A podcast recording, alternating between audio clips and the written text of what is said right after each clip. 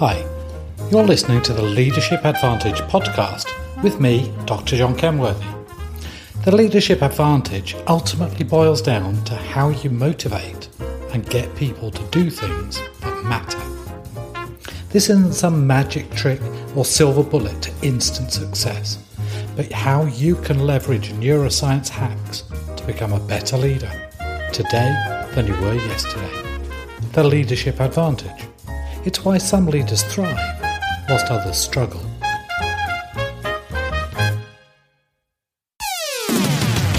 Hi there, this is John, and welcome to this week's edition of the Leadership Advantage podcast, where I'm going to be asking and talking about three fears that undermine your authenticity. And you know that situation, there's something just not quite right. Something isn't sitting well on your part. You can't quite place it exactly, but there's something wrong between the words and something else. Have you heard the adage that communication is only 7% verbal and 93% non-verbal? Of course you have. Well, much of it is a pernicious myth. It's not true, but there is some truth in the idea of congruence between what you say and how you say it. And when we witness a lack of congruence in our own perception, it's often that gut feel, that sense of unease that causes us to mistrust what we are hearing. You know, we've all hidden something about ourselves from others. We're all tempted to spin to protect ourselves from some vulnerability or in a difficult situation. Sure, I have plenty of hidden parts, thank you. My recent intimate relationship with death has led to a great deal of mind spring cleaning. And in so doing, I've come across three common fears that cause us to hide some of our authentic selves. These three fears are rejection, exposure, and vulnerability. So let's start with the fear of being rejected. Nobody likes to be rejected. We don't want to let people see what we're really like because we fear disapproval. We fear rejection. The easiest way to avoid rejection is to make sure that you're not in a position to be rejected. See, if I don't ask you for help, I don't have to worry that you might refuse. If I do the job myself, I only have to rely on me. Much safer.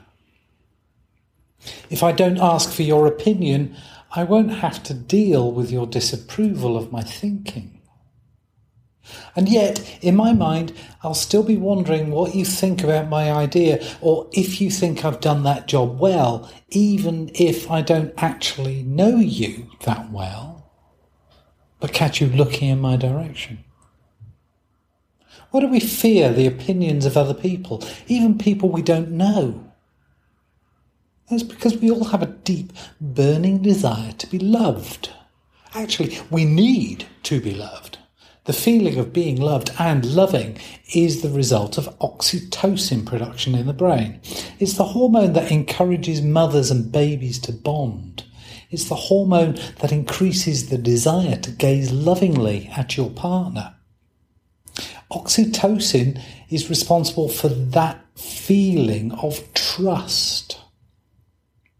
So if I think you're rejecting me, not only do I not get a dose of oxytocin, I get an extra dose of cortisol and noradrenaline, our favourite stress and fear chemicals.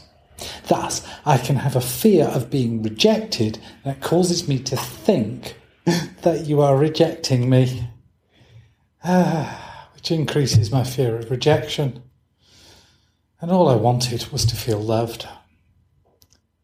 And what matters is what I think you think. See, what I think you mean by what you say or do, not necessarily what you actually say or do. So, just to be on the safe side, perhaps it's better not to expose myself to your rejection. Hmm. Let's say we can overcome the fear of rejection. We're not concerned so much about the fear of rejection, but we have a fear of being exposed. This is the classic naked dream. Nobody minds their strengths being revealed. We have no problem with our positive capabilities being exposed. But when it comes to our weaknesses and in particular our insecurities, we would prefer that these remain behind lock and key. Anyone who exposes our inadequacy is in danger of experiencing wrath even, or perhaps especially, when it is your spouse reminding you of something you thought was safely stowed in a little black box buried deep. I've worked with many senior leaders who are desperately concerned that anyone will find out that they haven't actually got it all together. Indeed, one of the first questions I get from senior leaders is about confidentiality. It shows a strong need to be open and honest and to dare to expose themselves to someone. See, we all benefit from talking about our real selves, to admit that we have weaknesses. In these days of Facebook friends, it's difficult to keep true and trusted real friends. And if you're used to hiding things from your spouse, you have to find someone to talk to eventually. All good news for the coaching industry, but less so, I think, for society. Our pride is at stake when we are exposed. In the brain, the chemical principally responsible is serotonin. With it, we feel good, proud of our achievements. Without it, we feel none of that, and instead feel anxious and stressed and fearful. The real mark of a great leader is someone who exposes their weaknesses, confesses them, and asks for help in those areas. But won't that make me vulnerable? Yeah, sure it will. So then we get the fear of being vulnerable. Anyone who's been hurt in their past is scared that it might happen again. And since that is everyone, including you, that means we are all fearful of being hurt again. And the worse the hurt, the worse the fear. The deeper you are cut emotionally, the greater the anxiety. So we build defensive walls.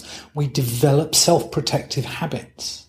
We become more and more inauthentic and end up pushing well-intentioned people away because they might just might hurt us. As this vicious cycle continues, we have more anxiety and more stress, which makes us sick, and we end up hurting ourselves. The very thing we are trying to avoid, we end up doing to ourselves rather than risk anyone else doing so.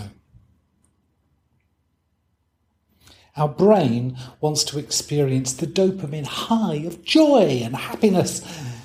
But with the fear of being vulnerable, we replace that with stress and anxiety, poor health, and low productivity.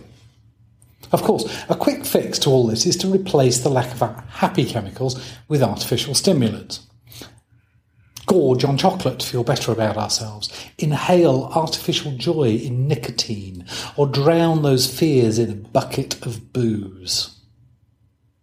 You want to be more effective as a leader and a shepherd, which means being close to people.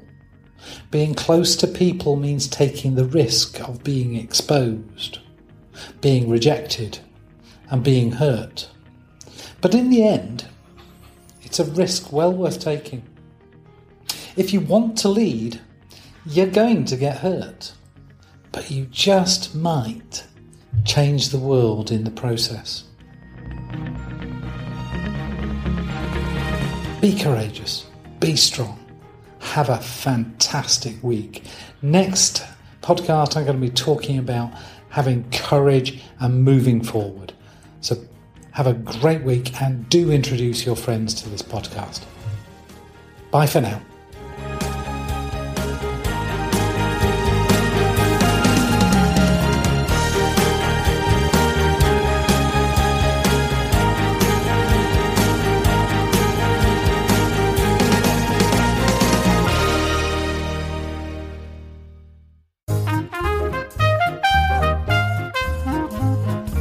Thanks for listening to the Leadership Advantage podcast.